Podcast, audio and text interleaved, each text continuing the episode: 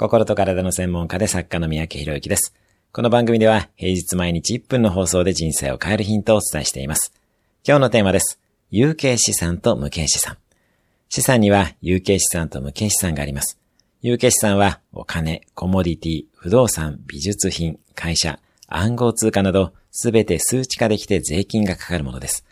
一方で無形資産は能力、信頼や人脈、ファンや顧客リスト、家族、健康、経験、コンテンツ、ビジネスモデルなどになります。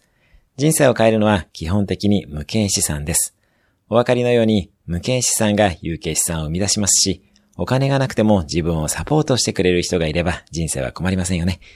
幸せを作るのももちろん無形資産です。今日のおすすめ1分アクションです。